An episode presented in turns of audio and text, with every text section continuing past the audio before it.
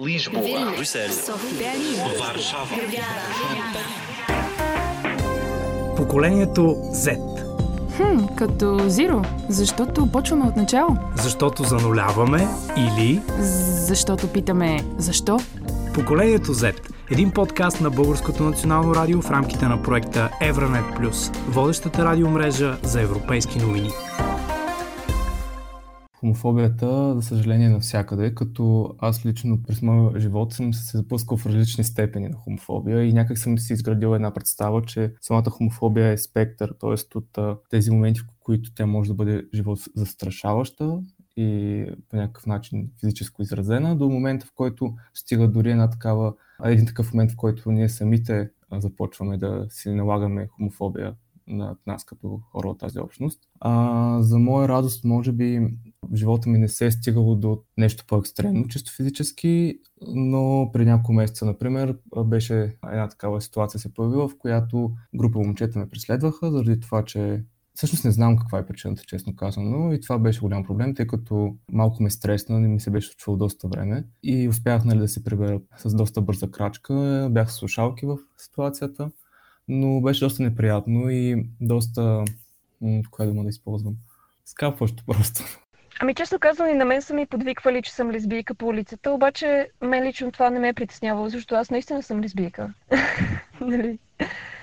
Най-много се, междувременно се сблъсквах докато бях в училище. Докато бях в училище, което не беше чак толкова отдавна, реално. Редовно бях наричан чендър, педерас по коридорите. Въобще това не беше, не беше никаква рядкост. Редовно се е мърморило зад гърба ми, било то от а, някакви възрастни хора, от някакви тинейджери. Ама това момиче ли е, това момче ли е. И сега си продължава да е така. Много и на улицата ми се е случвало, и докато си поръчвам храна ми се е случвало просто някой да ме нарече някаква обидна дума. Това са трима младежи. Цветан на 23, Лия на 22 и Робин на 20 години. Не се познават. Преоткрили са вътрешните си потребности постепенно. Но и тримата всеки ден преживяват, как да го кажем по-леко, неразбирането на нормалната част от обществото, с уточнението, че думата нормално е в кавички, че има хора като тях, които имат по-различни потребности.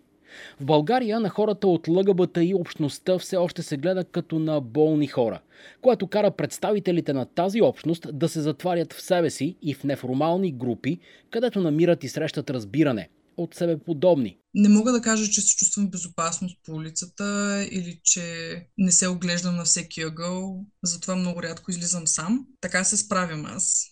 Водя си приятелче. Как иначе? Аз вече след а, толкова много пъти някак си съм свикнал и го правя на шега, поне за себе си, за да мога да, за да може да не ме е страх за да мога да не дам на тези хора, разпространяващи омраза това, което реално искат. Лия е част от драк общността в България. Изкуство, което комбинира танц, театър, музика, мода. Група хора, които всъщност влизат в образ, променят образа си, представят се за друг. Най-просто казано, префасонират половата си идентичност. Аз съм затворена в приятелския си кръг, който най-често е малко по-консервативен от нашата ЛГБТ общност и а, не са ме възприемали по някакъв кофти начин. Даже много приятели са ми помагали за нещата, които правя с интерес и любопитство, защото им чувство, че те самите имат нещо, което им липсва в това. Някаква такава, едва ли не имат нужда да се вкарат в ролята на разказвачи на истории. И това е някакъв начин, по който могат леко така да се бутнат. А не съм имала някой, който по някакъв начин е бил враждебен с мен заради това, което съм правила, но това е защото аз просто много не излизам. Осъзнаването какъв си и приемането на това какъв си става постепенно.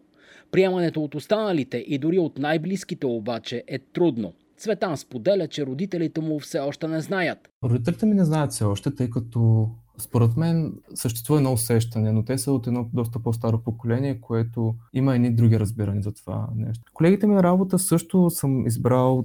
Ето това е един много ясен признак, поне при мен, за хомофобия, която проявявам към себе си. Тоест, например, аз отивам с едни дрехи, които са доста по-консервативни, да кажем, т.е. които са малко по-различни от това, което бих облякал, защото знам, че ще имаме срещи с клиенти, например, или ще, ще общуваме с различни хора, които сами по себе си чисто външно могат по някакъв начин да ме джаджнат, да ме определят. И затова избирам да леко да се пребера, леко да се, да го наречем съхраня, да пазя. Робин и Лия също са имали своите притеснения.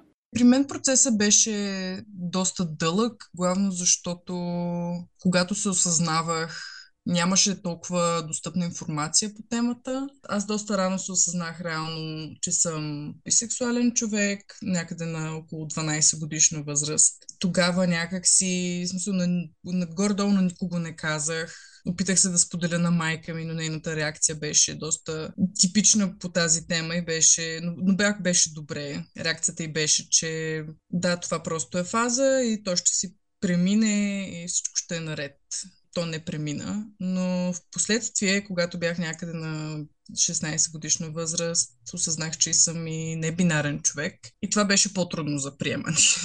Някак си да приемеш, че живееш и че ще водиш един живот, който е абсолютно непознат за много хора, труден е за обяснение и разбиране и много хора дори не знаят какво означава думичката не беше най-приятният процес на осъзнаване, но съм срещнал много хора по пътя, които ми помогнаха с него. Всъщност в началото, когато бях по-малка и ходех в Rainbow Hub, което е, тогава беше и все още място за коиручността в София. Имаше такива сапорт срещи, на които може да се запознаеш с хора от тази общност и да да си говорите за неща, които много често един млад човек има нужда, примерно за психическо здраве, за училище и проблеми в училището и такъв тип. Тогава ми беше от голяма помощ всъщност това да се запозная с себеподобни хора и да видя, че всъщност всичко е наред и а, мога спокойно да продължа живота си без да се притеснявам. Защото е много трудно за един млад човек да разбере всъщност а, дали всичко му е наред. Защото в началото се чудиш, че дали пък нямаш някаква психична болест. Аз всякакви неща съм си мислила относно моята идентичност и в един момент просто се успокоих и казах, добре, аз трябва да, да си продължа живота по нормален начин всичко ще е наред. Ако обърнем поглед на изток обаче, ще видим, че в България положението на хората от ЛГБТ и общността все пак е по-добро. В Русия, например, нещата са още по-зле. Данил живее от няколко месеца в България заедно с приятеля си. Опитва се да получи статут на беженец. Казва, че връщането им в Русия би било равносилно на затвор. На законодателном уровне в Русия есть... В Русия има закон, който забранява така наречената ЛГБТИ пропаганда. И през декември рамките му бяха разширени. Вече обхваща всички възрастови групи. Преди беше забранено за това да се говори на децата, а сега не трябва да се говори въобще пред никого. В Русия ситуацията е много, много сложна. Не можеш да живееш открито, не можеш да говориш, всичко трябва да е скрито, да се образоват хората е съвсем невъзможно. Но и в Съветския съюз, и в постсъветска Русия сексуално образование нямаше и няма. В постсоветска Русия просвещение сексуальное вообще не проводилось и не проводится. Как се живее в такава ситуация? Что мы понимаем под словом жить? Да се живее. Какво разбираме под думата живее? Можеш да работиш от вкъщи на работа, от работа вкъщи. Можеш да живееш така и мнозина така и правят. Около 90% от хората стоят в тези социални рамки, прияти от обществото. Ако говорим за живот както в Западна Европа, Съединените щати, Канада, то това разбира се изобщо не е живот. Например, аз се разхождам, искам да държа любимия си за ръка, но не мога да го направя, защото в най-добрият вариант някой ще дойде и ще каже, какви ги вършите, вие сте лоши хора. А в най-лошия случай ще има физическо насилие насилие. А в худшем случае уже будет физическое насилие. Поглеждаме на запад. Роуз е млада транссексуална жена от Западна Фландрия. Родителите й не я приемат, не поддържат контакти с нея. Временно живее в Брюксел в Център за спешно настаняване и подкрепа за млади ЛГБТИ хора на възраст от 18 до 25 години, които са изключени заради своята сексуална ориентация или полова идентичност. Младите транс момичета са мишени. Винаги ще има такива семейства, които ще казват, че да си гей е грешно, че да си транс, какво е това, че има само два пола. Не, знаете ли, минахме това. 2023 година година е.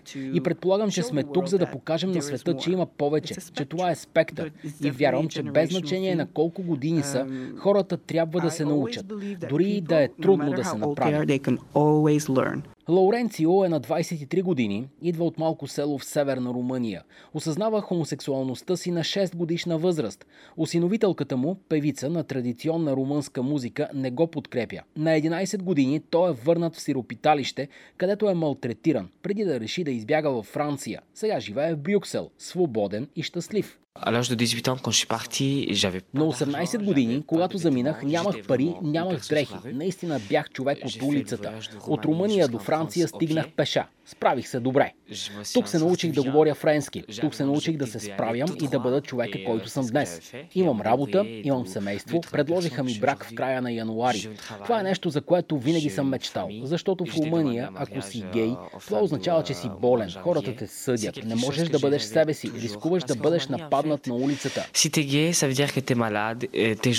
Personnes. Връщаме се у нас. Робин има изградена теория по въпроса защо съществува хомофобията. Мисля съм си, да, като човек, който се интересува от психология, мога да кажа, че в смисъл тя хомофобията е един страх от непознатото, както и всичко всичко, което е фобия, то е един страх от нещо, което не можеш да дефинираш, което не си срещал, което не разбираш, което ти е непонятно, но е факт, че просто вреди. Както хомофобията, така и трансфобията са две много неприятни социални явления, които не са нали, нещо ново. Цветан от своя страна е започнал проучване на този проблем в Народна република България. Тоест, какво е било положението преди промените през 1989 година? А, идеята ми е по някакъв начин да изследвам гей мъжете през тоталитарния режим в България и да ги съпоставя с времето и ще да проследя тази история, която липсва все едно в а, нашето българско съзнание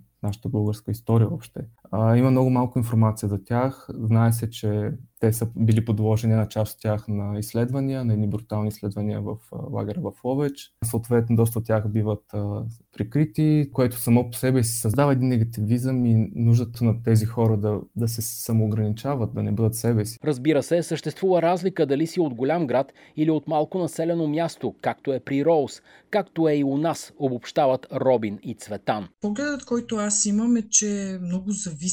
Много истории съм чувала, тъй като аз съм активен, активно ходя по събития, свързани с нашата общност, организирам ги и така нататък. И много истории слушам има голяма, такъв голям разрез. Някои хора казват, а, ама аз в моето малко село, всички си ме знаят какъв съм и нямат никакъв проблем, никой не го коментира, всичко абсолютно си се приема.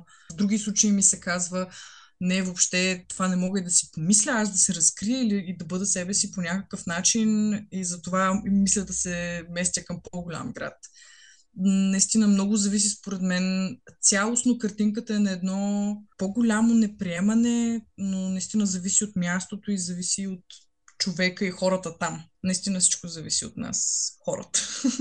Има разлика, да. За съжаление, в провинциалните градове, в по-малките градове, queer хората, въобще хората от тази общност, биват доста по-малко като брой и биват а, съответно възприемани доста по-хомофобски дори. Но да кажем, че в столицата една идея по-прието. Ако знаеш къде, къде да ходиш и ако знаеш, че има пространства и хора, които са по-отворени към това нещо, може да създадеш някакъв балон, който да съществуваш и да бъдеш себе си и да изразиш идентичността си. Какво е решението?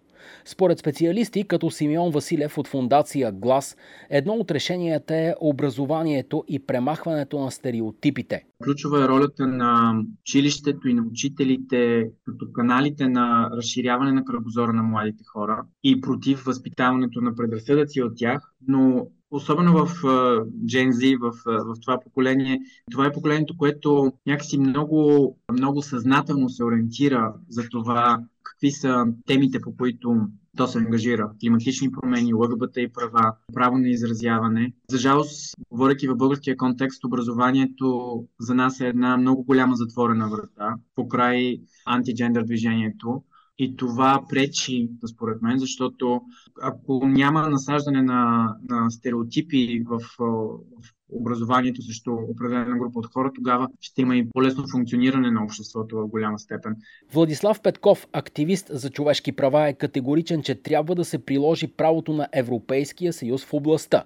Отказът за това у нас не е оправдан. Необосновано се отказва всъщност прилагане на правото на Европейския съюз от страх да не би нали, това да доведе до поредния център скандал. По-големия проблем според мен е, че тази представа, която имаме, че всичко се става обществото все по-хомофобно, води до институционално бездействие или до институционално действие, което е регресивно. В Европейския съюз по изследване на най-голямата студентска ЛГБТИ организация става ясно, че една трета от младите ЛГБТИ хора съобщават, че са били физически или сексуално нападани.